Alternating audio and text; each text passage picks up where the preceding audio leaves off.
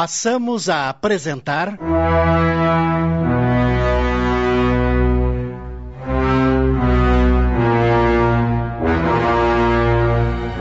Amor e Vingança, obra de Betty Freitas, ditada pelo espírito Luiz E. Brancar. Adaptação de Sidney Carbone.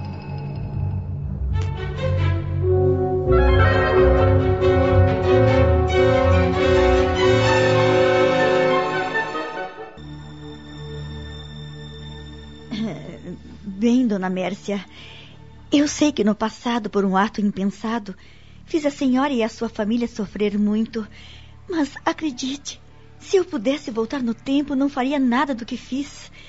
Aprendi que não se pode ser feliz sobre a infelicidade alheia.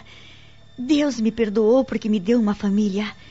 Tenho um marido que me ama e que amo demais, e um filho que é toda a minha vida. Gostaria que a senhora também me perdoasse. Não posso trazer de volta o seu marido, mas gostaria que a senhora voltasse a ser o que era. Uma mulher bondosa, amável, bonita. Está querendo dizer que me tornei feia? Olhe que a senhora está me ofendendo. O mal-estar que sentira quando Mercy entrar em sua casa, toda vestida de preto, pele maltratada e olhos apagados, aparência cadavérica, fizeram com que Velise deixasse as palavras saírem da boca sem pensar. Mas a senhora não deixa de ter razão. Estou mesmo maltratada. Não, não, eu não quis dizer isso. Desculpe-me, dona Mércia. Todos esses anos vivendo com ódio no coração tiraram-me a vontade de me cuidar. A senhora não imagina o que tem sido a minha vida. Um verdadeiro inferno. Daniele, calada, observa cada movimento de Mércia. Não gosta de sua postura, por mais que tente acreditar em suas palavras. Alguma coisa lhe diz que a viúva de Locardier finge. Então. Com licença, preciso retirar-me por alguns instantes. Ela vai à procura de Pablo na biblioteca. Pablo! Entre, Daniele. A senhora Mércia já chegou? Sim, está na sala com Lizzie. E então? Como está sendo a conversa das duas? Tem alguma coisa me incomodando. Eu não sei o que é, mas eu não acredito nas palavras daquela mulher tenho a impressão de que ela está tramando o tempo todo. Fez bem em vir me avisar. Também não confio nem um pouco nela. Não sei o que pretende, mas com certeza não esqueceu o passado em tão poucos dias. Vamos lá. Pablo e Daniele vão à sala onde ambas conversam. Mércia olha tudo cuidadosamente. Parece querer familiarizar-se com o ambiente. Boa tarde, senhora. Boa tarde. É um prazer rever o doutor. Devo-lhe um pedido de desculpas. Minha visita ao seu escritório foi, no mínimo, desastrosa. Confesso que me surpreende uma mudança tão rápida de atitude. Querido! Não se preocupe, senhora. Seu marido tem razão. O senhor não acredita que as pessoas podem mudar, doutor Pablo? Acredito, mas não tão rápido. Amo minha esposa e ela achou que deveria recebê-la para acabar de vez com esta situação constrangedora. Afinal, a senhora há de convir que não é nada agradável viver sendo ameaçado, recebendo ligações desaforadas. Oh, já conversamos o que tínhamos para conversar. E estou de saída. Mas antes, satisfaça-me uma curiosidade. O que deseja saber? Qual é a sua verdadeira origem? O senhor vive na França, mas tem um, nome originário da Espanha. Meu avô paterno era espanhol e meu nome é uma homenagem a ele. Ah, compreendi. Uh, bem, senhora. Como lhe disse, tentarei esquecer o passado. Não vou mais perturbá-la. Fique tranquila. Espero que tenha me compreendido e me perdoado. Com licença, senhores, e tenha uma boa tarde. Eu a acompanho até a porta. O senhor é muito gentil. Assim que ganha a rua, Mércia olha para a suntuosa casa e começa a arquitetar seu plano. Hoje foi impossível acabar com aquela vagabunda. Mas conheci a casa e assim ficará mais fácil de entrar. Preciso pensar com calma para não cometer erros.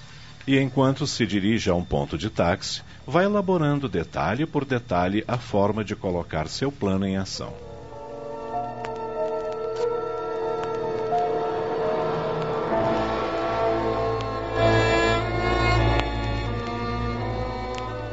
Na casa de Velise, Pablo é bastante objetivo com a esposa. Essa mulher está arquitetando algo contra você, Velise. Mas ela me pareceu tão sincera. Acredite em mim. Isso ainda não terminou. Você não está exagerando no seu cuidado comigo? Ninguém muda assim de uma hora para outra. Há anos essa mulher a persegue. Descobriu onde você mora, como vive, ligou fazendo ameaças, foi ao meu escritório tentar envenenar-me. E você acredita em meia dúzia de palavras adocicadas? Acha que tudo não passou de falsidade? Desculpe-me, Lise, mas o Pablo está certo. Dona Mércia está tramando alguma coisa. Você estava tão desejosa de ser perdoada que nem reparou que ela tinha ódio no olhar. Deus meu, quando tudo isso vai acabar? E eu que pensei que tudo voltaria ao normal depois dessa conversa. Eu abri meu coração para ela e, no entanto. Calma, amor, calma. Como é que eu posso ter calma? Eu não aguento mais ficar presa dentro desta casa dia e noite. Eu preciso respirar.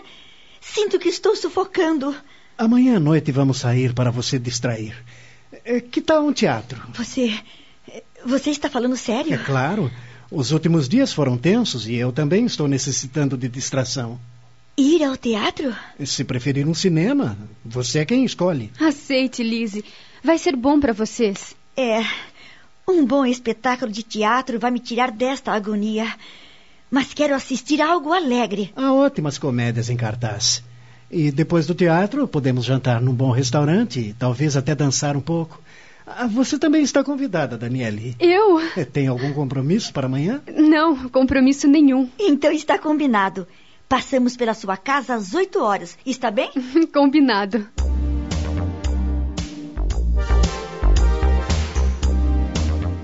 Na noite seguinte, no horário marcado, Pablo e Ivelise apanham Daniela em sua casa e saem para se divertir, a fim de esquecer os problemas das últimas horas. Vão ao teatro e assim que a peça termina. Onde iremos jantar? No restaurante St. Laurent, que fica no final do quarteirão. Temos uma mesa reservada. Eu nunca estive nesse restaurante. É muito elegante e a comida excelente. Você vai gostar.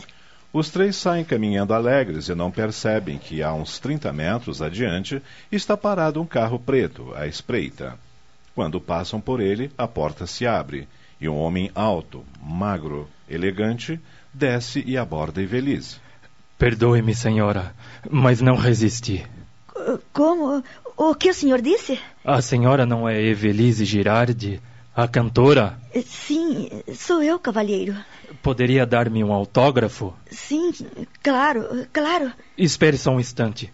Vou pegar papel no bolso da casaca.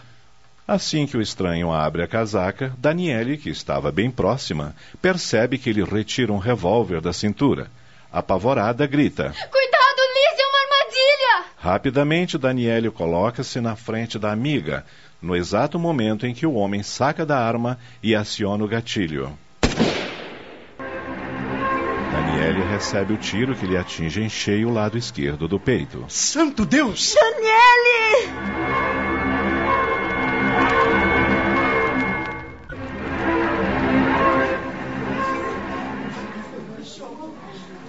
Aos gritos desesperados de Velise e Pablo, imediatamente uma pequena multidão acorre. Ao tentar fugir, o desconhecido é agarrado pelos seguranças do teatro que imediatamente o prendem e o arrastam dali. Eu não queria atirar naquela moça! O alvo não era ela! O alvo não era ela! Pablo corre a um telefone público e liga para um hospital. E Velise, atordoada, quase não consegue pensar. Ao lado da amiga caída, ensanguentada, implora aos prantos. Coragem, Daniele! O socorro já vai chegar! Reaja, pelo amor de Deus! É, amiga. Querida. Ai, não adianta. Eu. Eu, eu estou. E não consegue dizer mais nada. Chega a ambulância. Daniela é levada para o hospital, mas já estava morta.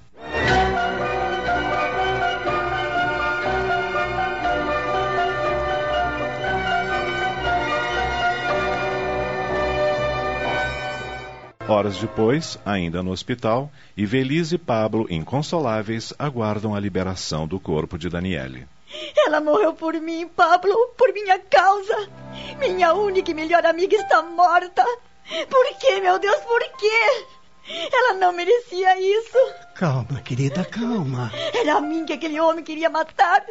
Por que ela foi se colocar na minha frente? Afinal, quem era aquele homem? Ainda não sabemos.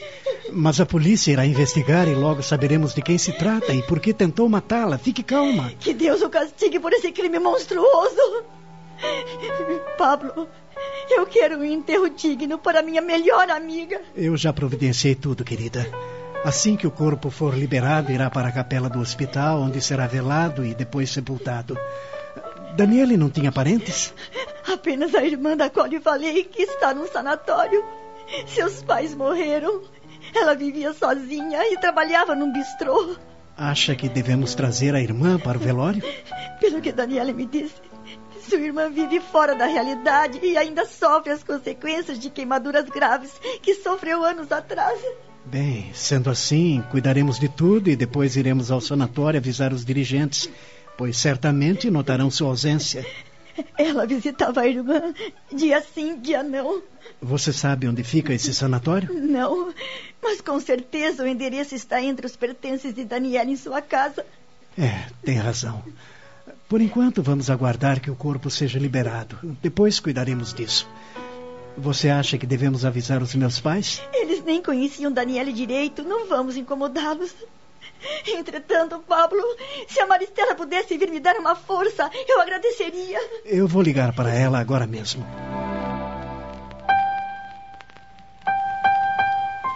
No dia seguinte, ao entardecer, o corpo de Daniela é sepultado no cemitério municipal.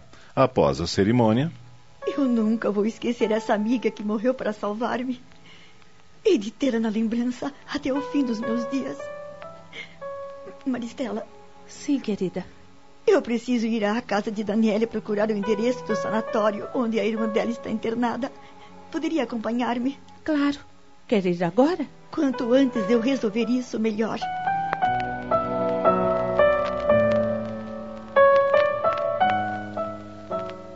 As duas dirigem-se à casa de Daniele. Vasculhando as gavetas, encontram uma caixa com os documentos referentes a Ana Tércia, irmã da falecida. Naquela moradia simples, mas cuidadosamente arrumada, com requintes de capricho, Ivelise recorda a saudosa amiga que se foi e comenta com a cunhada. Por que ela teve que partir tão cedo?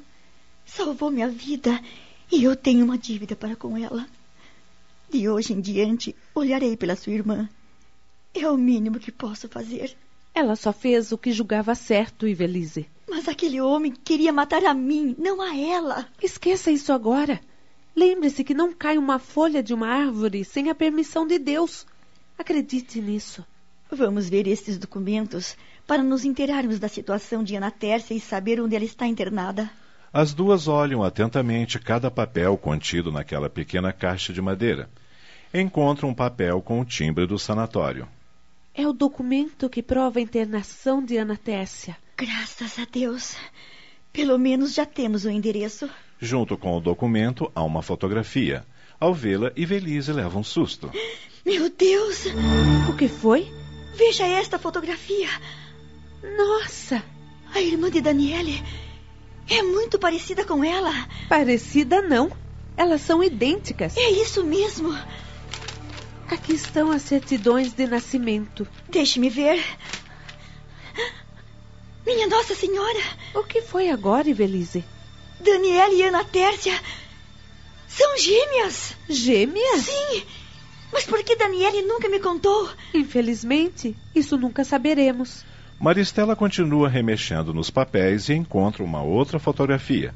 Trata-se de uma mulher morena, bonita, muito parecida com as filhas. Veja esta outra foto, Ivelise. Quem será esta mulher? Tem uma dedicatória atrás. Vejamos. Para minhas queridas filhas, uma lembrança desta mãe que as ama muito, Estela. É a mãe delas.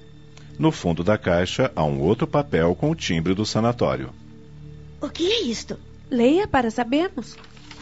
Ivelise lê atentamente e depois, olhando para a cunhada aparvalhada, diz: você não vai acreditar, Maristela. Do que se trata? É outro documento de internação. Desta vez em nome de Estela, a mãe de Daniela e Ana Tércia. Então, quer dizer que. Ela não morreu conforme Daniela me fez acreditar. Ela também está internada no sanatório.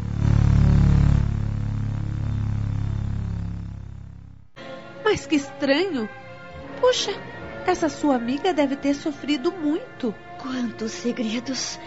E cada um mais surpreendente que o outro. Mas se elas imaginavam que as descobertas paravam por aí, estavam enganadas. Havia também na caixa uma carta destinada a Evelise. O que estará escrito nesta carta?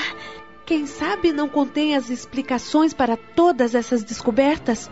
É melhor você ler. É, você tem razão.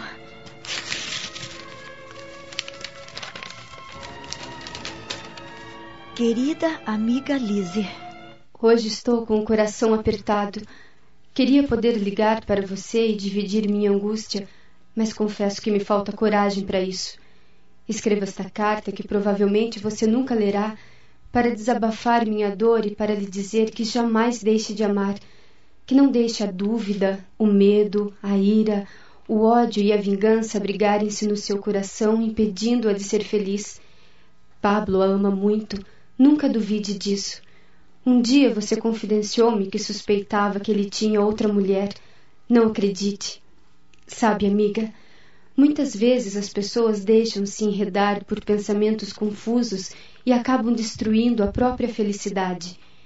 Tenho na minha própria casa o exemplo vivo da falta de amor, do egoísmo que assumiram o coração de minha irmã Ana Tércia e de minha mãe Estela vítimas do imediatismo, querendo obter com rapidez o que julgavam ser o que havia de melhor para elas, magoaram muitas pessoas, destruíram vidas e envolveram-se com entidades inferiores, anjos decaídos que habitam este planeta, que infelizmente ainda encontram no desequilíbrio da humanidade, em pessoas como minha mãe e minha irmã, sustentáculo para realizarem suas maldades, ameaçando assim a lei do amor mas eu acredito que o bem sempre vence e que um dia o mandamento que Jesus deixou, amar ao próximo como a ti mesmo, reinará soberano sobre a terra.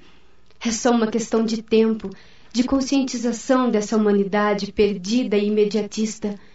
Minha irmã, por causa de um homem, decidiu destruir a vida de uma mulher e por isso paga hoje o alto preço de sua maldade. Minha mãe também vive no sanatório pois durante anos envolveu-se com essas entidades. Ela era responsável pelos trabalhos realizados a pedido de minha irmã para separar o casal. Um dia terei coragem de lhe contar essa história verídica, na qual os personagens são pessoas cruéis, mas que encontraram a justiça da solidão e da loucura.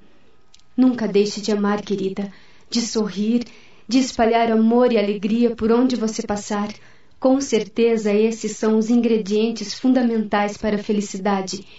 Eu a amo, Lizzie, de todo o meu coração. Daniele. Por instantes, Ivelise deixa que as lágrimas escorram abundantemente pelo rosto, recordando a amiga muito amada. Depois, recompondo-se, diz a Maristela: Ela me contou sobre sua irmã mas não me havia dito que a mãe era a feiticeira responsável pelos trabalhos. Vamos orar pelas duas, querida. Elas necessitam de preces, pois estão cercadas pelas entidades com as quais se enredaram. Claro, Maristela. E amanhã irei visitá-las no sanatório. Eu a acompanharei.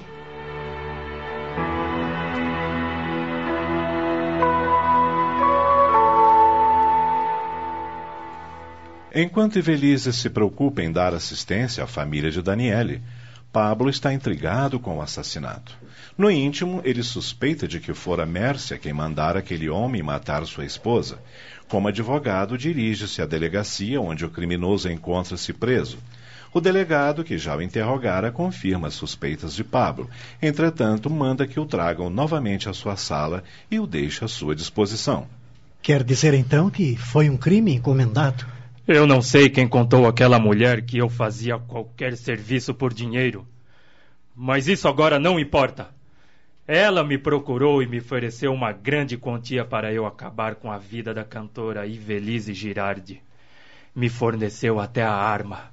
Me deu um adiantamento e disse que quando o serviço estivesse feito, me procuraria para acertar o restante do dinheiro. E como se chama essa mulher? Não sei. Eu já disse ao delegado. Ela não se identificou. Ela. Eu tenho quase certeza de que é ela. O senhor precisa descobrir a verdade e prender essa mulher, doutor.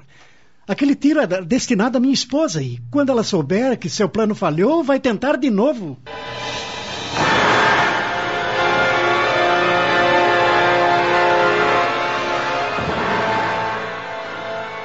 Enquanto isso, na mansão Locardia. Não estou gostando das atitudes de mamãe, tia Nádia. A senhora reparou no jeito dela? Parece tranquila, feliz. Ainda há pouco estava cantarolando na sala. Ela está escondendo alguma coisa. O que poderia ser? Não sei, mas que suas atitudes são suspeitas, não há dúvidas. Nesse momento, Mércia desce as escadas e vem em direção à porta da rua. Vai sair, Mércia? Assim. É, quer que eu mande o Germán tirar o carro da garagem, mamãe? Não é preciso. Vou apenas caminhar pelo quarteirão. Eu não me demoro. Notou a expressão dela? É. Tem alguma coisa de misterioso em seu olhar.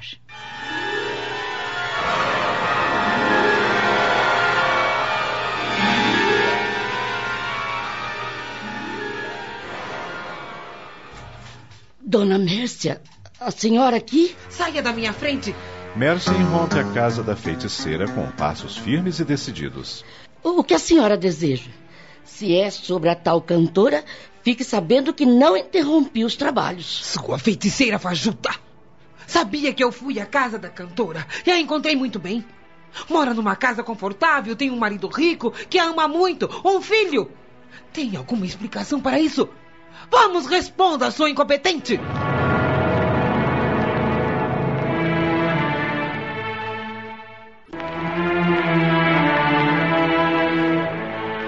Bem, dona Mércia, eu tenho feito o possível para destruí-la, mas os espíritos. Cala essa maldita boca!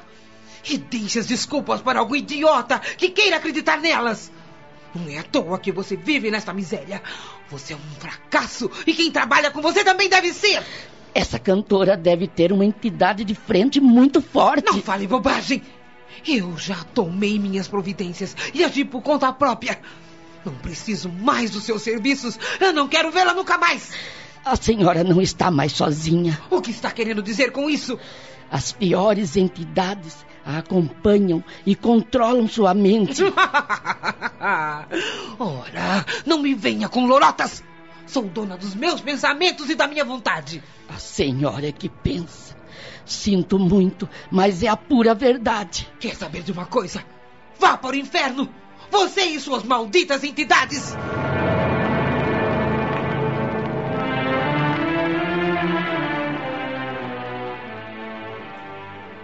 Mércia sai dali e vai para casa. Ao chegar, Nádia e a sobrinha estão à sua espera, preocupadas. O que foi? Que caras são essas? Viram assombração? Mamãe, onde você esteve? Eu não disse que ia caminhar pelo quarteirão. Você não está falando a verdade, Mércia. Está me chamando de mentirosa. Não se trata disso. O que é que está acontecendo? Resolveram controlar minha vida agora. Vocês não têm esse direito. Com licença.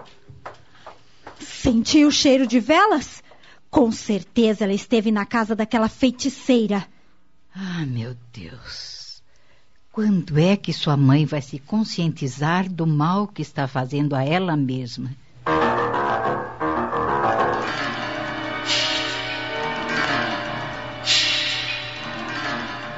E então, Pablo, esteve na delegacia?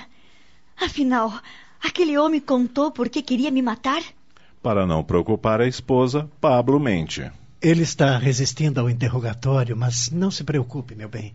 Ele acabará confessando. É só uma questão de horas. Eh, Você vai sair? Vou ao sanatório visitar a irmã de Daniele. Eu a acompanho. Não é necessário. Estou esperando sua irmã chegar. Ela irá comigo. Sendo assim, irei para o escritório. Nos veremos à noite.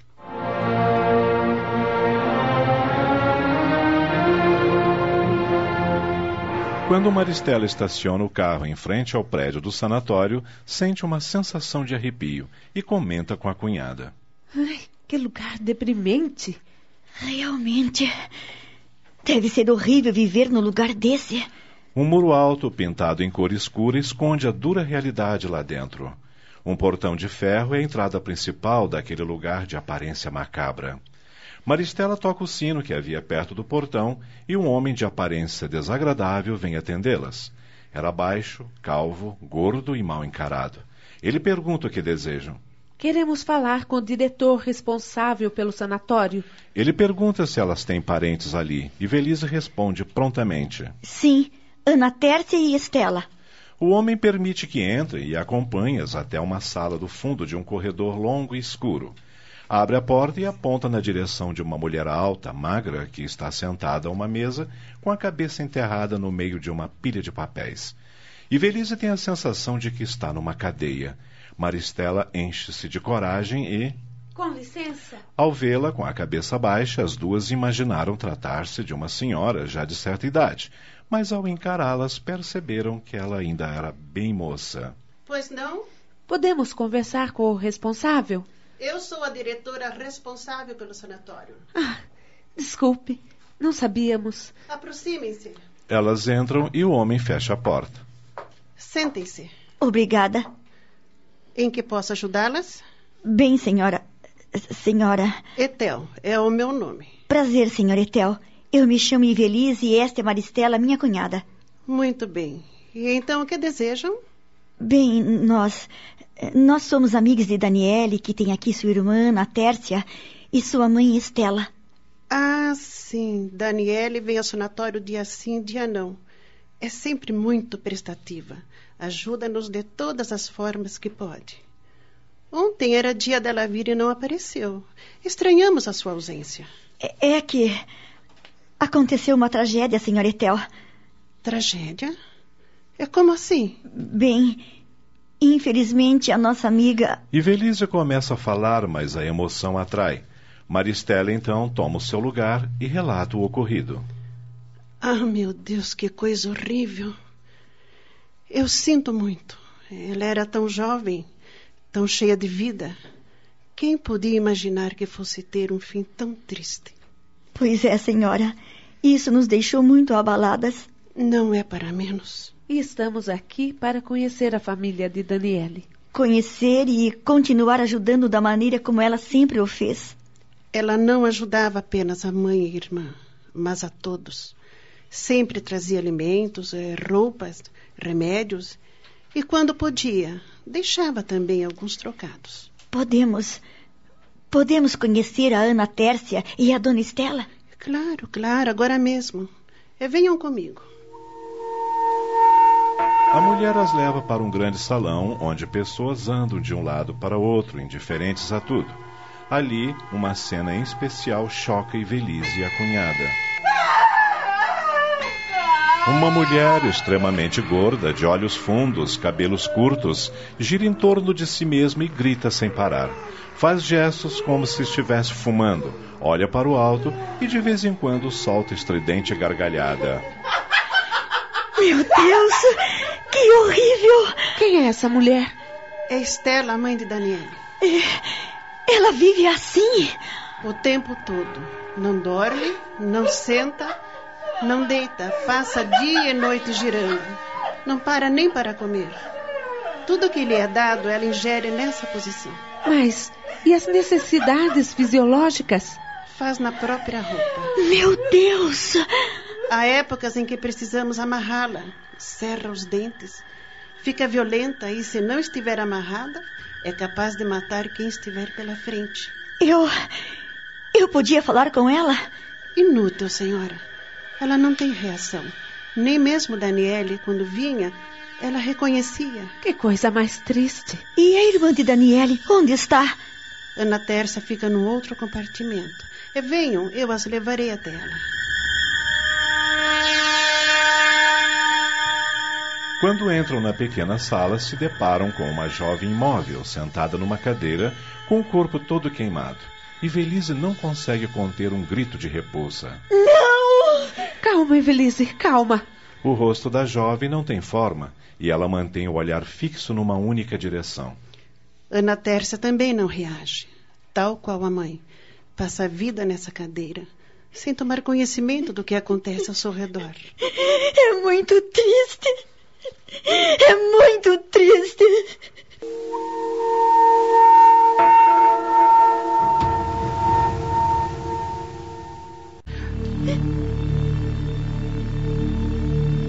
Algumas vezes percebemos lágrimas em seu rosto. É como se ela se lembrasse de algo, mas infelizmente não nos dá qualquer sinal. E Felize cria coragem e olha para aquele rosto deformado pelo fogo e pela alienação, e nota algum traço de sua melhor amiga. Depois, afastando a repulsa, toma sua mão e diz: Ana Tércia, sou Lise, a melhor amiga de Daniele. Não sei se ela lhe falou de mim alguma vez. Estou aqui para lhe trazer uma notícia triste. Minha melhor amiga tentou salvar minha vida e morreu em meu lugar.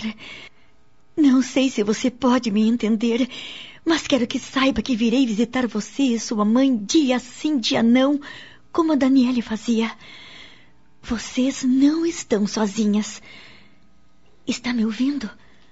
Consegue me entender?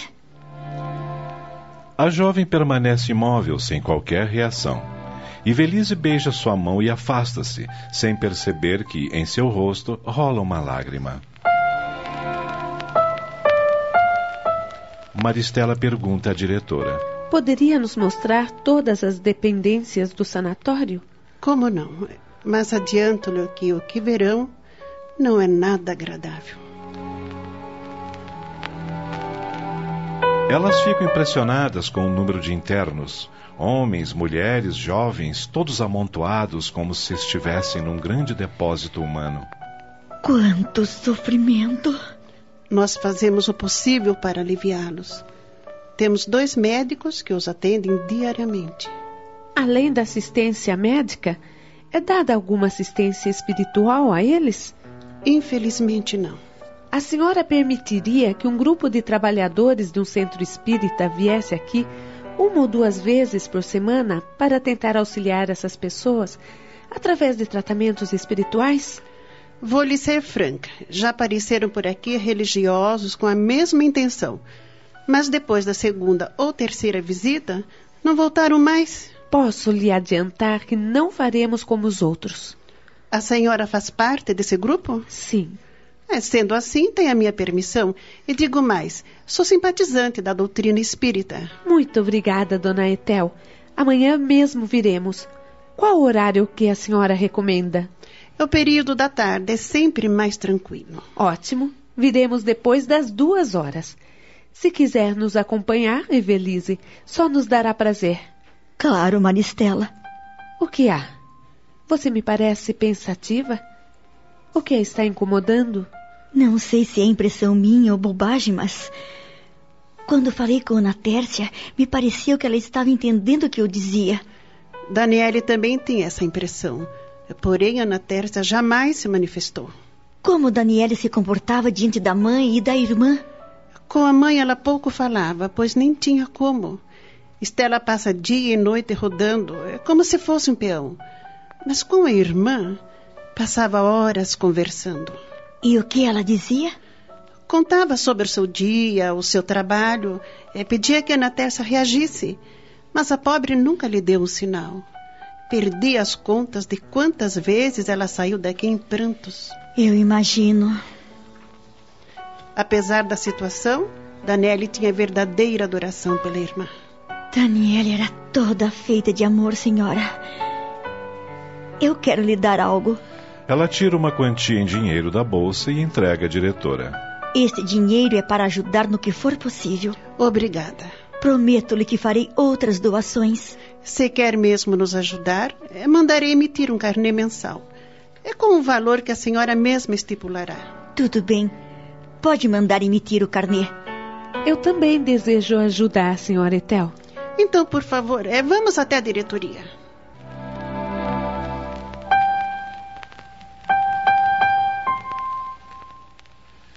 As duas saem do sanatório um pouco abatidas com tudo que viram. E Velise comenta: ah, Quanto sofrimento, meu Deus!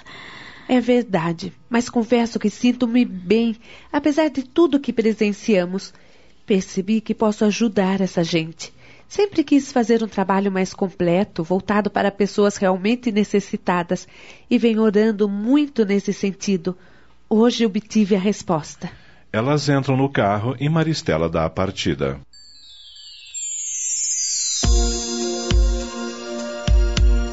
Meia hora depois, Maristela deixa a cunhada na porta de sua casa. Amanhã passarei por aqui para voltarmos ao sanatório. Estarei esperando. Você está bem? Sim, pode ir tranquila. Elas se abraçam e Maristela segue para sua casa.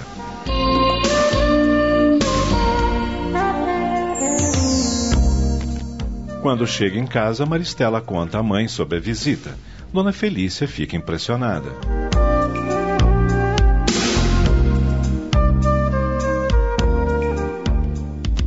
À noite, quando Pablo chega do trabalho, Ivelísio põe a par dos últimos acontecimentos. Ele ouve em silêncio, pensativo. O que há, Pablo? Eu lhe contei sobre o sanatório e você não disse absolutamente nada. Desculpe-me, querida, mas é que estou um pouco cansado. Com a minha ausência no escritório nos últimos dias, o serviço acumulou. Não parei um só instante. Nem tive tempo de almoçar, acredita? Oh, meu amor, eu é que lhe peço desculpas. Na verdade, Pablo estava preocupado com o que ainda poderia acontecer à esposa. Ele estava convencido de que fora Mércia quem mandara matá-la, e como a tentativa fracassara, temia que ela tentasse novamente.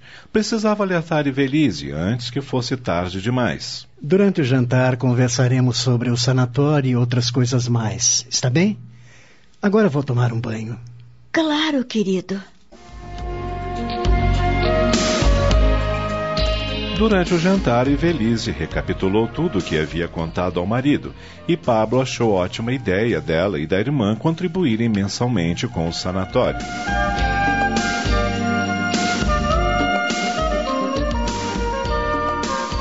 Assim que terminar o jantar, antes de subirem para o quarto para o merecido descanso, Pablo resolveu se abrir com a esposa, uma vez que não estava mais conseguindo esconder sua preocupação. Querida, Preciso lhe contar uma coisa. Do que se trata? Eu. Eu menti quando lhe disse que aquele homem estava resistindo ao interrogatório. Na verdade, ele confessou ao delegado que tentou atirar em você, amando de uma pessoa. O quê? É isso mesmo. Não me diga que. que. Ele não citou o nome. Disse que a pessoa não se identificou, mas afirmou tratar-se de uma mulher. E você acha que. que foi a dona Mércia? Acho. Meu Deus! Então ela vai tentar de novo, Pablo. Eu continuo correndo perigo. Calma, meu amor, calma. Nada está provado ainda. Mas pode ser ela, Pablo. Você mesmo disse que não acreditava no seu arrependimento quando ela veio conversar comigo. O delegado acha que o homem está omitindo o nome da mandante para não incriminá-la.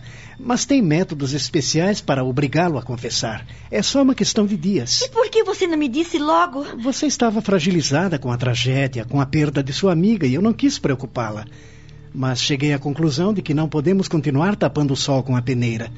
É preciso voltarmos aos cuidados anteriores. O que você quer dizer? Que vou manter os seguranças vigiando a nossa casa dia e noite, até que esse pesadelo termine. Não há outra solução.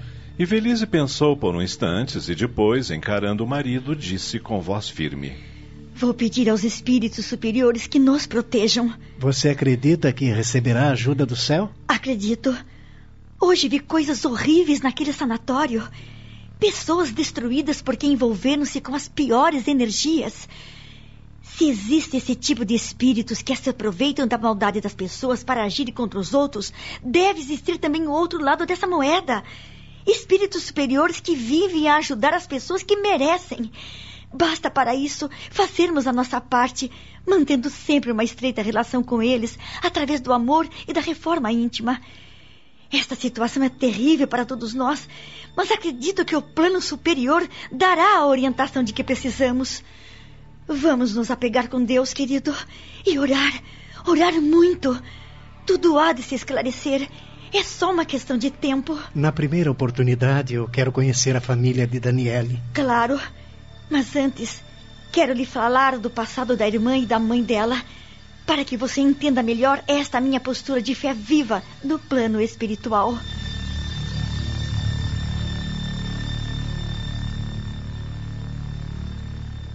Pablo ouve tudo atentamente a cada minuto mais espantado com as revelações da esposa. Ao término do relato, desabafa. Pobre Daniele, como sofreu. Quanto à questão da espiritualidade, eu não duvido que exista, querida. Nunca acreditei que estamos na Terra para morrer um dia e pronto. Seria muito simplório, sem contar que mazelas, desigualdades e tantas outras coisas não teriam qualquer explicação justa. É claro que sei que muita coisa é problema social, má distribuição de renda, o fato de que uns lutam mais e outros lutam menos. Mas acredito que deve haver muito mais além disso. Contudo, confesso que não gosto de me envolver com essas coisas espirituais porque não desprezo a capacidade dos espíritos inferiores. Às vezes, você pode até ir a um centro espírita e os trabalhadores estarem com boas intenções, desejosos de realizar um trabalho exemplar. Mas eu não conheço o coração deles. O plano superior conhece. Um trabalhador pode ter brigado o dia todo com alguém, estar com o coração cheio de mágoa e ir ao centro para trabalhar. Que tipo de entidade você acha que pode vir na pessoa que está nesse estado? Pode muito bem ser um espírito brincalhão, passando falsas mensagens. É claro que sei que existe o outro lado também. Afinal, Maristela trabalha muitos anos num centro e sei que ela leva a sério o seu trabalho, mas está sempre procurando melhorar-se intimamente, pois acredita que, dependendo do estado psicológico e mental, é possível atrair boas ou más companhias espirituais. No trabalho que fazem no centro que ela frequenta, eu confio. São pessoas idôneas. Mas há muitos charlatões nisso. Pessoas que pregam uma coisa que, no seu dia a dia, agem de forma completamente diferente. Por isso, prefiro limitar-me às minhas orações simples, porém extremamente verdadeiras, voltadas para aquele que morreu na cruz por nós, Jesus Cristo. Esse eu sei que é a maior e melhor energia que há. Ajoelho-me todos os dias e entrego meu cotidiano em suas mãos. Tudo bem, Pablo. Eu respeito a sua opinião. Mas e essa gente que, por ignorância ou infelicidade, se envolve com tais entidades? Vamos deixá-las jogadas sem assistência, quando sabemos que através de um tratamento espiritual é possível diminuir o seu sofrimento? Eu creio que essas pessoas merecem ajuda, mas eu estou falando de mim. Eu, pessoalmente, não estou preparado para prestar esse tipo de socorro espiritual, porque acredito que se a pessoa não souber com que tipo de energia está mexendo, pode atrair para sua companhia péssimas entidades. Tanto que é comum ouvir observações nesse sentido de pessoas que dizem ter estado com algum amigo que não estava legal e que ficaram angustiadas também, e vice-versa. O que houve? Esse amigo, sem perceber, absorveu toda a energia negativa que estava com o outro. Fez uma faxina sem perceber. Se isso acontece corriqueiramente, imagine então o que pode acontecer quando você se põe a fazer esse tipo de faxina sem conhecimento de causa. Eu acredito que no caso da irmã e da mãe de Daniele, apenas um trabalho coletivo, bem demorado, através de palestras e passes, poderá amenizar o problema, embora restem as sequelas. Se você deseja participar dessa iniciativa com a Maristela, aconselho a que se prepare mais. Não mexer com energias que não conhece. Entendo a sua preocupação, mas confesso que desde que comecei a orar mais, tenho me sentido útil e completa. Preciso dos espíritos e sinto que eles também precisam da minha ajuda. Se você não se opor, dia sim, dia não, visitarei o sanatório e duas vezes por semana irei ao centro com Maristela. É claro que não me oponho. Eu gosto de vê-la animada, com vontade de realizações, mas espero que não se esqueça de mim. Afinal, sou dependente do seu amor. Bobinho. Me dá um beijo. Depois do beijo, ele a pega nos braços e a leva para o quarto. Durante horas conversam e trocam juras de amor eterno, mas não conseguem evitar de falar de Mércia. Prometa-me que vai tomar todos os cuidados e não sair de casa sem a minha companhia ou a de Maristela. Eu prometo, meu amor.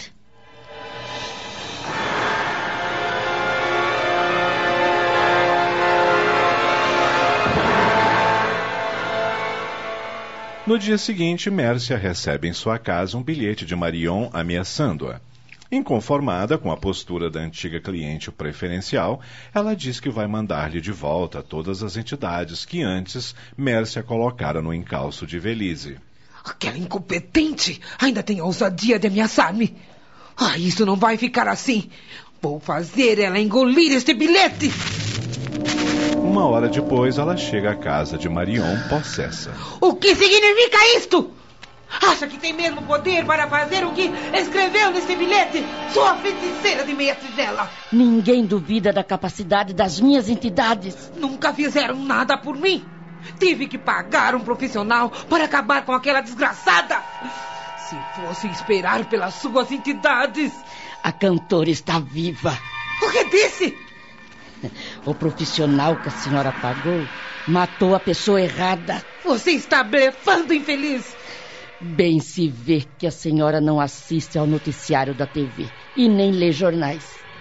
O homem foi preso e confessou que tinha recebido para matar Evelise. Mas na hora, alguém entrou em sua frente e morreu no lugar dela. Eu não lhe disse que a cantora tem uma entidade de frente muito poderosa? Maldição! Eu, eu estou rodeada de incompetentes. Mas isto não vai ficar assim. Eu vou acabar com aquela vagabunda com minhas próprias mãos. Maldita! Maldita! Maldita! Vamos ver se as minhas entidades não têm poder de destruir.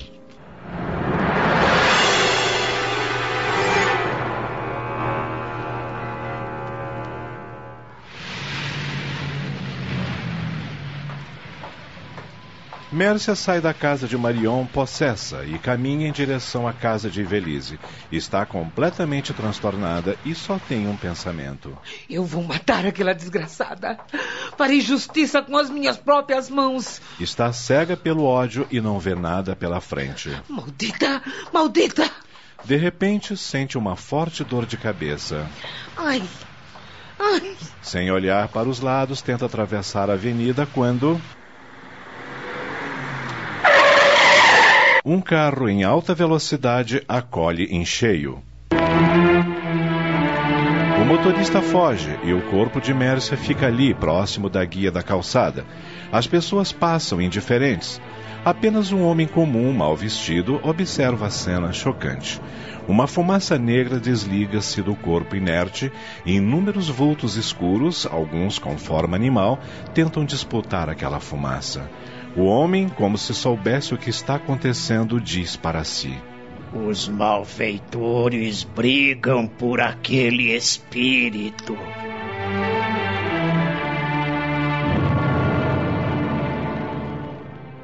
Ele afasta-se, balançando a cabeça. Logo em seguida. Chega um carro de polícia. Dois homens descem e detectam que a viúva de Lorcardier está morta. O corpo começa a ser removido. Nesse momento, Mércia recupera a consciência e questiona: O que está vendo? O que aqueles homens fazem com meu corpo? Onde estou?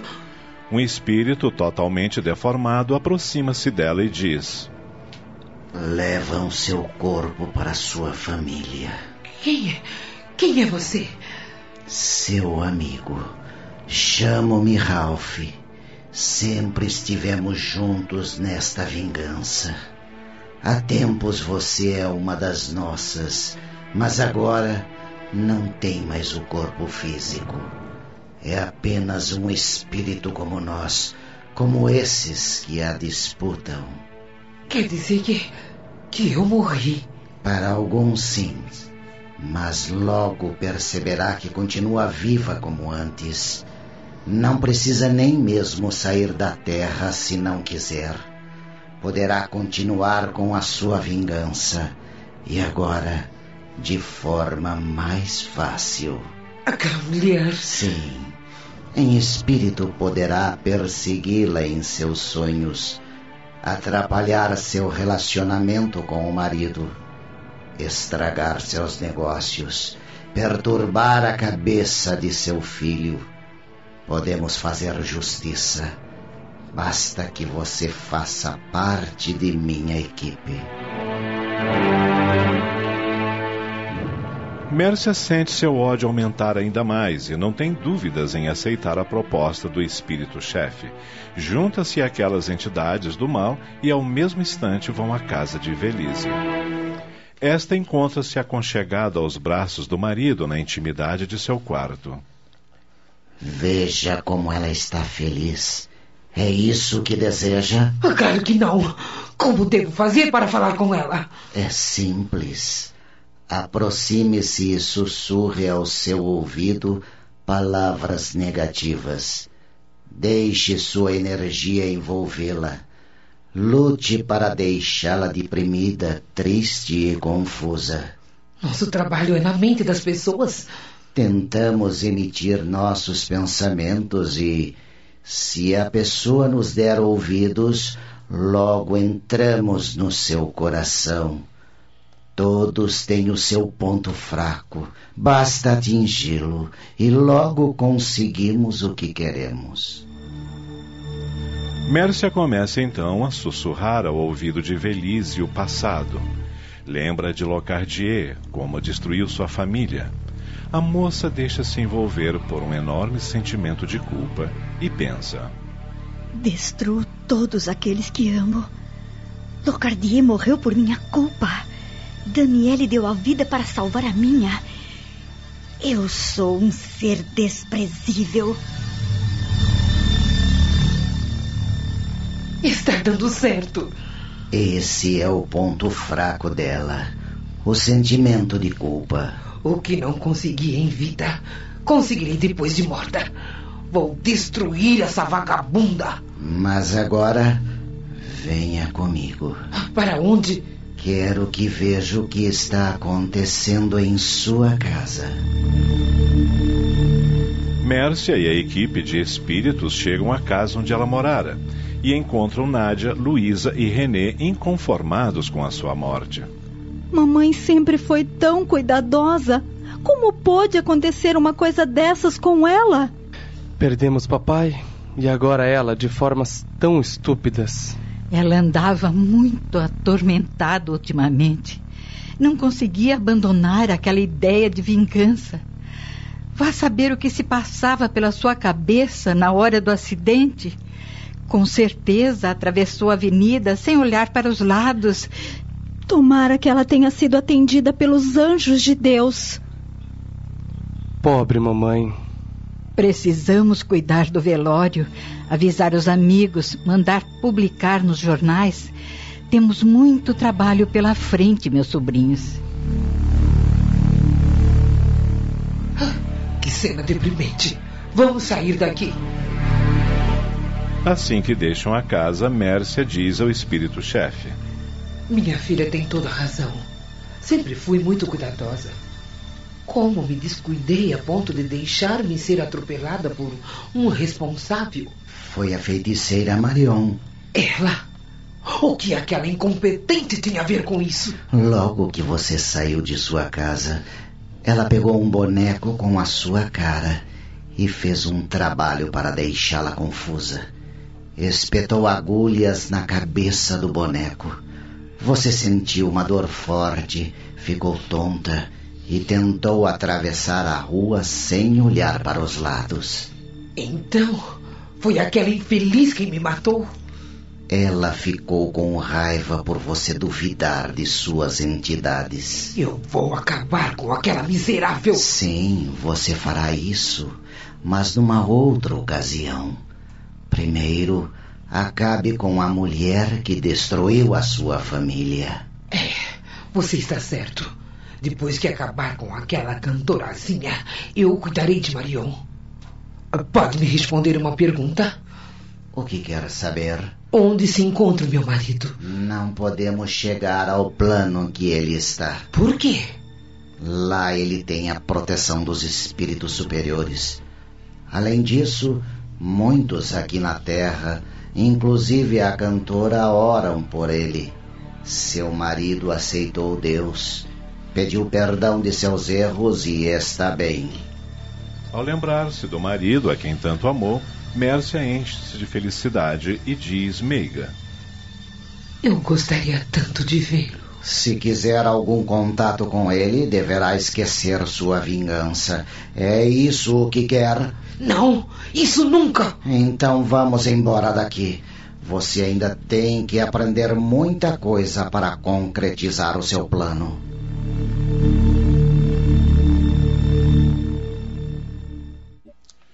Daquele dia em diante, Mércia segue cada passo dado por Ivelise, procurando fazer de tudo para acirrar seu sentimento de culpa. Maristela nota a cunhada diferente, entristecida. O que está acontecendo com você, Ivelise? Aquela mulher morreu. Você não tem mais razão para preocupar-se. Eu sei, Maristela, mas ando tendo pesadelos horríveis. Um sentimento de culpa enorme tem se apossado de mim. Você tem rezado? Para lhe ser franca, sinto-me sem forças até para rezar. Isso não é bom, querida. Vamos orar juntas e pedir aos bons espíritos que lhe deem forças. E elas o fazem com tanto fervor que Mércia e sua equipe ficam enfraquecidos. O que está acontecendo? Sinto que uma força me empurra para longe dela. E é uma força mesmo a força da oração. Quando o ser humano reza e pede proteção, não conseguimos nos aproximar. A luz que emana das entidades que o auxiliam faz com que nos afastemos. Então, só conseguimos atuar quando as pessoas não oram, não vigiam e não têm pensamentos nobres. Exatamente. Para induzi-los ao que queremos, é preciso que elas mantenham a mesma vibração conosco. Por isso, sua vingança não será fácil. A cantora preocupa-se muito com o interior. Acredita na bondade, no poder da oração. Às vezes tem recaídas, mas logo recupera-se e não dá vazão a pensamentos inferiores. Mas eu não vou desistir. Hei de torná-la revoltada abalaria sua fé. E quando ela ficar mais frágil, carente, terei maior acesso. É uma excelente ideia.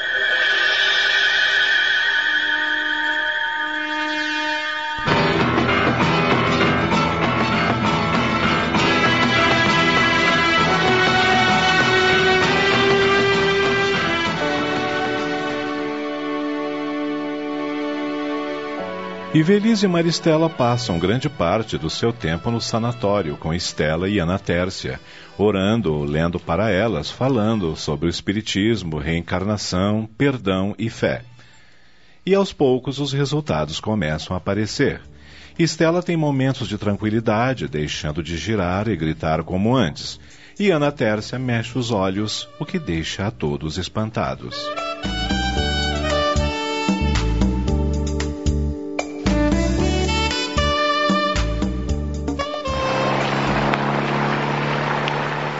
E no trajeto de volta para casa, as cunhadas comentam o progresso dos trabalhos, gratificadas e felizes.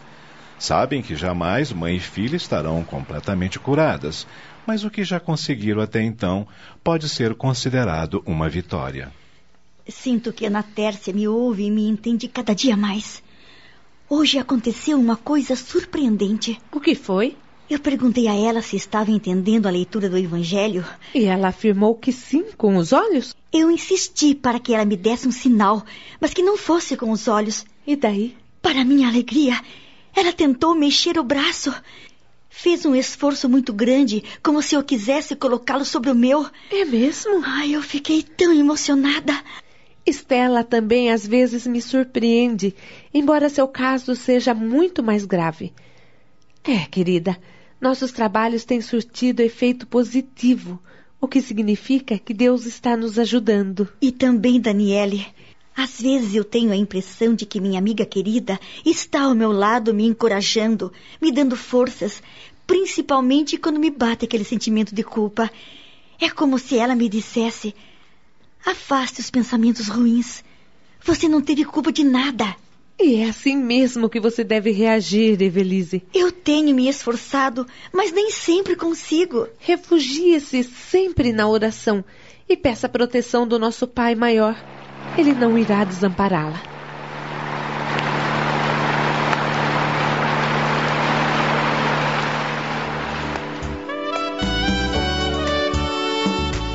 Quer dizer então que a mãe e a irmã da Daniela estão melhorando? Isso é muito bom, querida. Não só elas, mas outras pessoas também já não se apresentam tão agressivas depois que começaram a ouvir a palavra de Deus. O que conseguimos até agora é quase nada, uma gota no oceano. Mas estamos felizes. Maristela, o seu grupo, eu, todos temos orado incansavelmente em favor daqueles infelizes. Até a Dona Etel, que parecia não acreditar muito em nós, tem participado das orações e está satisfeita. E por que ela não acreditava? Porque outras pessoas já haviam se apresentado com essa disposição, mas acabaram desistindo. Convenhamos que não é uma tarefa agradável conviver com o sofrimento daquela gente. É, eu imagino. Estou orgulhoso de você e da Maristela, meu amor. Eu tenho certeza que a Daniele também está, esteja onde estiver. Ela só pode estar num plano elevado porque era uma pessoa boníssima.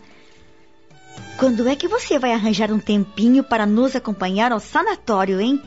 Lembre-se que você prometeu que iria conhecer a mãe e a irmã de Daniele. Eu sei, querida, não me esqueci da promessa, mas tenho tido muito trabalho nos últimos dias.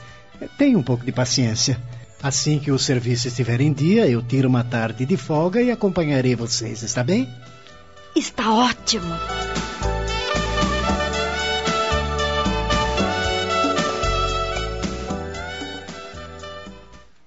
Naquela noite, antes de dormir, Ivelise fez uma oração dirigida a Daniele. Quando terminou, pôs-se a conversar com a amiga como se ela estivesse ao seu lado. Ai, amiga, você não morreu, pois continua viva no meu coração. Jamais esquecerei seus conselhos, suas palavras carinhosas, seu sorriso ingênuo e a sua luta para ser feliz. Apesar da dor, você sempre apostou no amor e acreditou em Deus. Sinto que não esteja mais neste mundo, mas tenho certeza de que onde estiver, você está sorrindo para mim.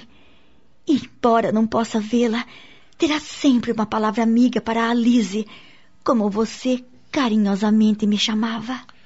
Realmente ela não pôde ver o espírito de Daniele ao seu lado, mas ouve sua voz sussurrar-lhe docemente no ouvido.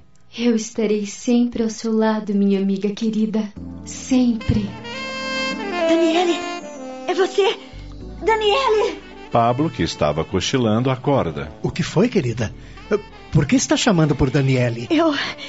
Eu ouvi a sua voz, Pablo, me sussurrando no ouvido. Pablo esboça um sorriso e não diz nada. É verdade, querido. Eu ouvi a voz de Daniele.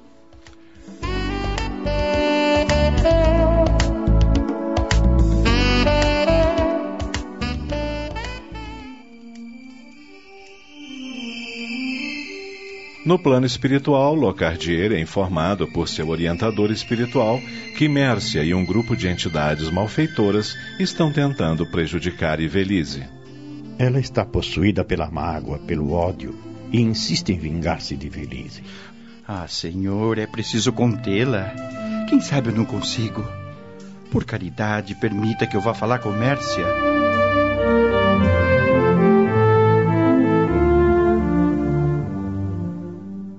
Ainda não posso lhe dar uma resposta. Ela está num plano muito inferior, com uma legião de espíritos atrasados.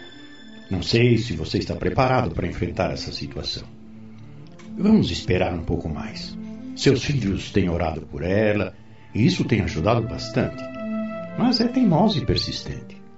Porém, está informada que seu alvo Ivelise não é fácil de se deixar abater. Evelise sempre foi uma ótima pessoa. Ela tem lutado contra as investidas de Mércia. E por esse motivo vamos mandar Daniela à Terra para orientá-la. Mas não faz muito pouco tempo que chegou aqui.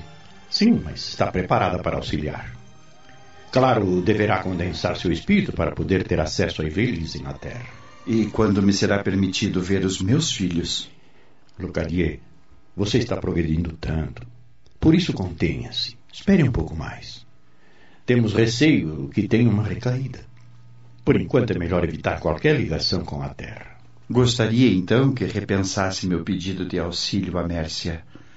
Afinal, grande parcela de culpa por tudo o que está acontecendo, o que está se passando, é minha. Eu a abandonei. Ela sempre me amou. Foi uma companheira dedicada, amiga fiel. Eu não soube respeitar a dádiva que Deus me entregara.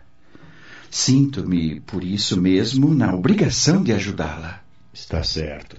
Vou repensar seu caso e depois voltaremos a nos falar. Agora, volte para a sua aula. Deve estar preparado para a missão que o aguarda. Locardier obedece. No mesmo dia, Daniela é informada que deve ir à terra visitar Ivelise e emanar muita luz para ela e sua família. Partirá imediatamente, mas deve voltar à noite. Sim, senhor. Quando chega à residência da amiga, Daniele percebe que Mércia está por perto. Esta também a vê, já que Daniele, para poder realizar sua missão, teve seu perispírito condensado. Mércia ironiza. Então mandaram você. Quanta ingenuidade. Acredita que poderá impedir-me de alguma coisa? Daniele nada responde. Volta-se para Ivelise e sussurra ao seu ouvido. Amiga, sou eu. Seja forte, querida. Quero que saiba que estou muito feliz pelo que você e Maristela têm feito pelas pessoas do sanatório. Em especial minha irmã. Repentinamente, Velise se lembra da amiga querida e diz feliz.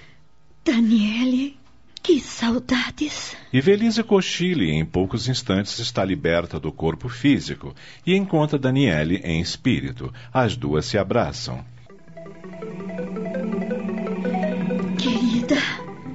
Que alegria em vê-la. Estou aqui para ajudá-la, Lizzie. Mercy agora persegue em espírito. Ela segue todos os seus passos. Por isso, seja forte e não se deixe enredar por pensamentos negativos que possam atrapalhar sua vida e a de sua família. Ore muito e tenha sempre Deus no coração. Mércia ouve tudo e afasta-se. Troca! Estou começando a me cansar dessa vida. O espírito que sempre a acompanha pergunta: Por que não a deixa? Nunca! Eu vou me vingar dessa desgraçada. Nesse instante, Ivelise acorda, assustada.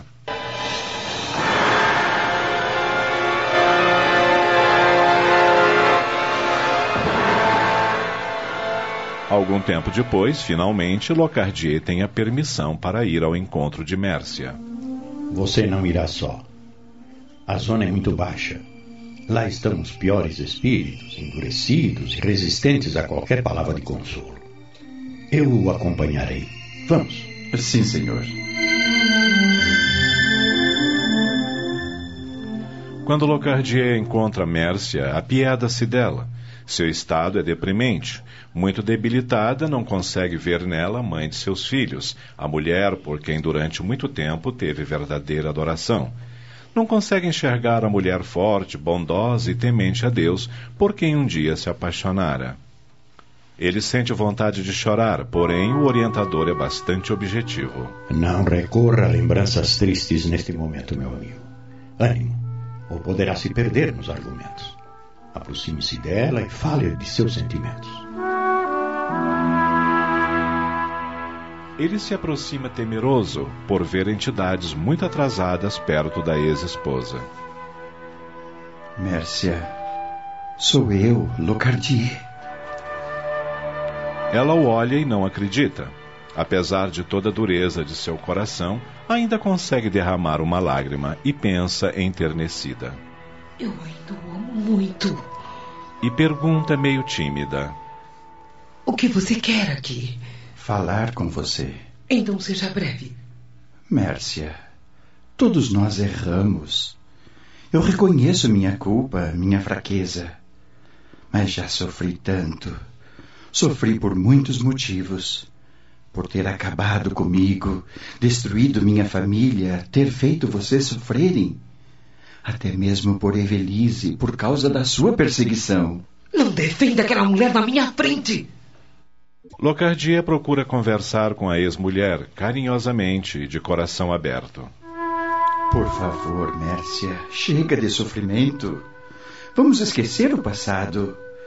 Desperdiçamos nossas vidas na terra e agora ainda vamos insistir no erro?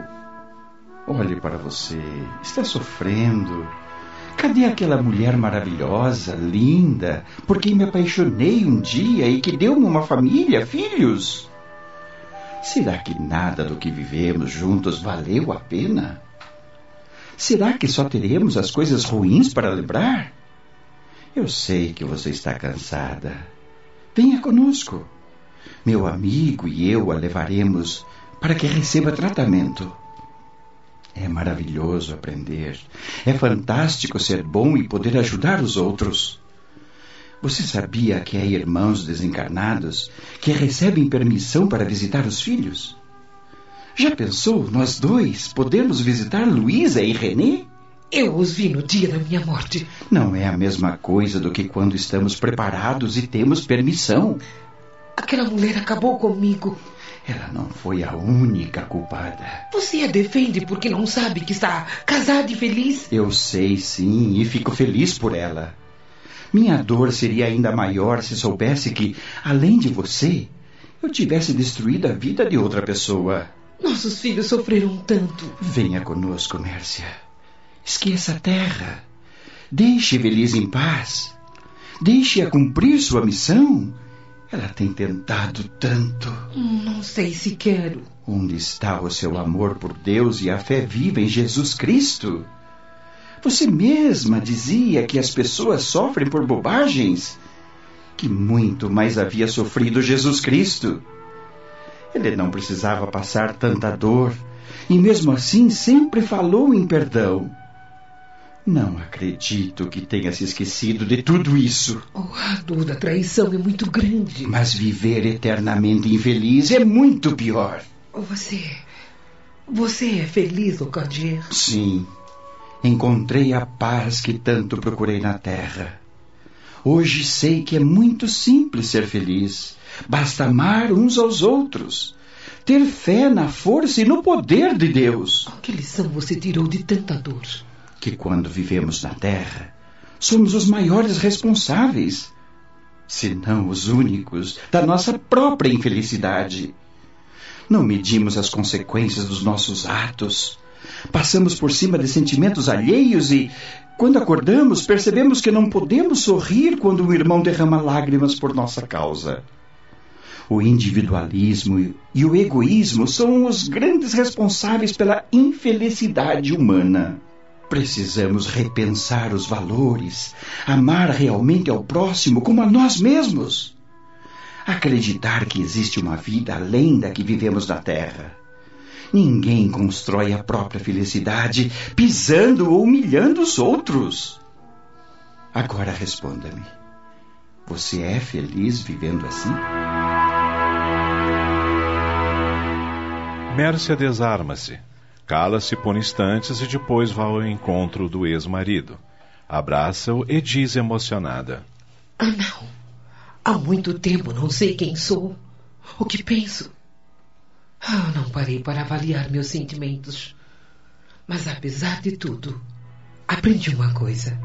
O quê? Não existe espírito, entidade, por pior que seja, que atrapalhe a vida de um encarnado que seja voltado a Deus que pratica o que Jesus mandou: orar e vigiar. Concordo com você. Agora venha conosco. Não quero mais vê-la sofrendo. Ela estende a mão para Locardier e, com a ajuda do orientador, seguem para o local onde ela receberia os primeiros tratamentos espirituais. Muitos amigos espirituais vêm ao encontro de Mércia, que se sente feliz, seguindo rumo à nova vida, cheia de luz e amor e de resgate dos erros cometidos.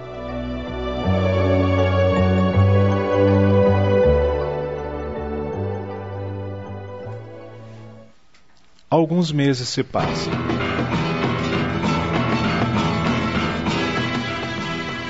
E Velize finalmente reencontra a paz e aos poucos os dias angustiosos e tensos vão sendo esquecidos.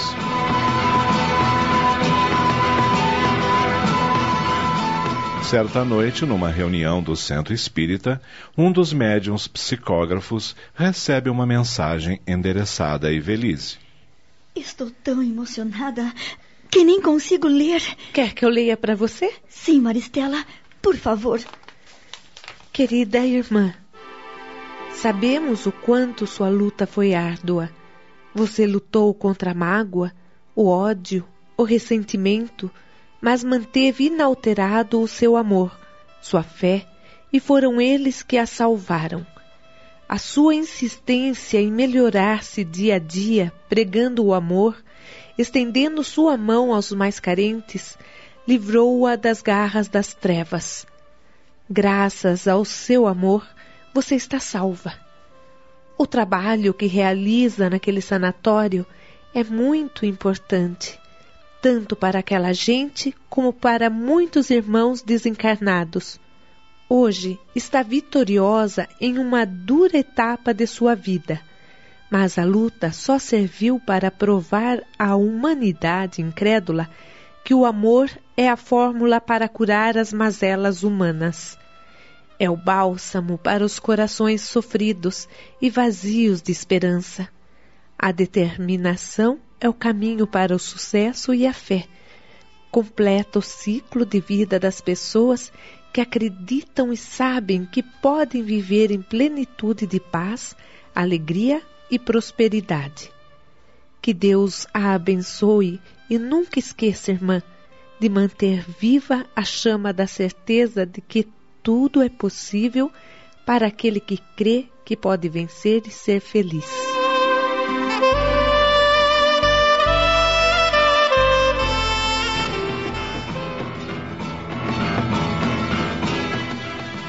Os meses continuam passando e o trabalho no sanatório prossegue. Ivelise passa a ministrar palestras. Maristela, com os demais trabalhadores do seu grupo, dão assistência e passes aos pacientes. Ana Tércia, aos poucos, vai se libertando das entidades que a perseguem, começa a reagir e até já articula algumas palavras. No plano espiritual, Daniela tudo observa, emocionada, e pergunta ao orientador: E a minha mãe? Aguarde, minha filha. Tudo se resolverá com o tempo e com muito trabalho. Sua mãe tem muitas dívidas e um resgate maior do que o de Ana Tércia. Por isso trata-se de um trabalho mais lento e demorado.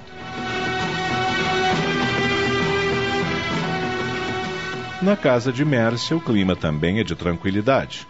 Nádia, Luiz e Renê formam uma família feliz, não se esquecendo nunca de orar por Locardier e principalmente por Mércia. Três anos se passam.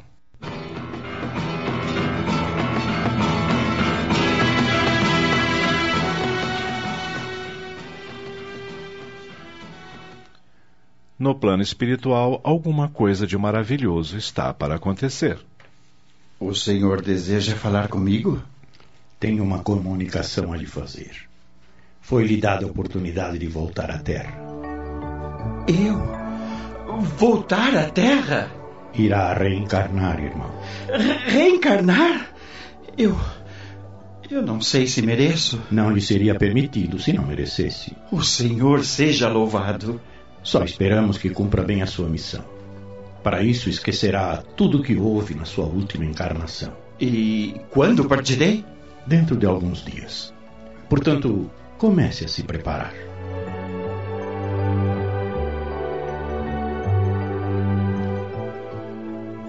Duas semanas depois, Pablo reúne os pais e a irmã em sua casa para o almoço. O ambiente é de sorrisos, paz e alegria. Antes de sentarem-se à mesa para iniciar a refeição, Ivelise diz emocionada: Deus é maravilhoso para conosco. Que bom podermos viver no amor dele. Pablo abre uma garrafa de champanhe, enche todas as taças e depois, em tom solene, diz com os olhos brilhando de felicidade: Papai, mamãe, Maristela, brindem conosco este momento de felicidade. Muito em breve a nossa família vai aumentar. E Velise está grávida. Grávida? Eu vou ter mais um neto.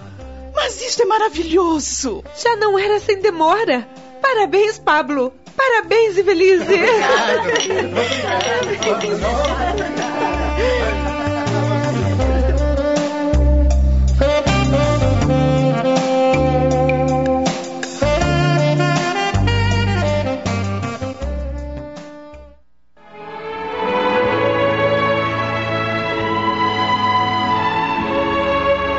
Quando Jesus nos recomendou amar e perdoar os nossos inimigos, estava sintetizando a verdade da lei maior da vida, que é o amor.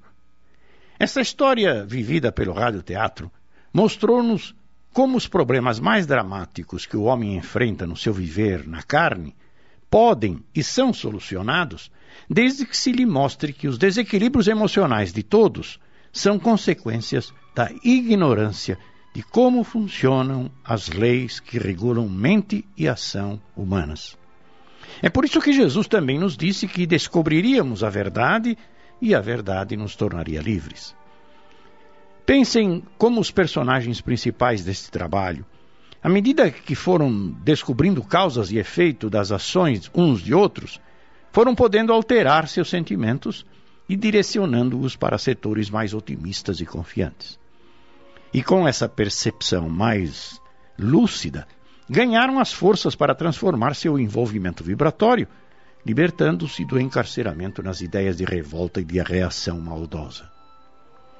É lógico que essas mudanças interiores não se dão de um dia para o outro, porque somente aos poucos a criatura vai percebendo os enganos em que estava vivendo para poder iniciar o processo de transformação na sua maneira de entender as realidades espirituais e mentais.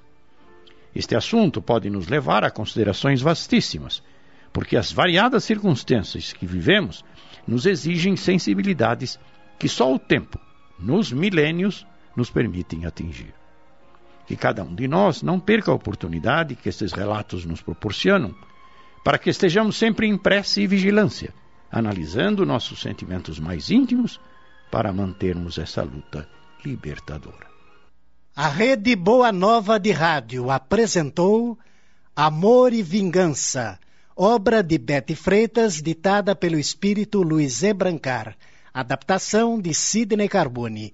Em seu desempenho atuaram os seguintes atores: Mércia, Lúcia Maria Correia, Locardier, Tony de França.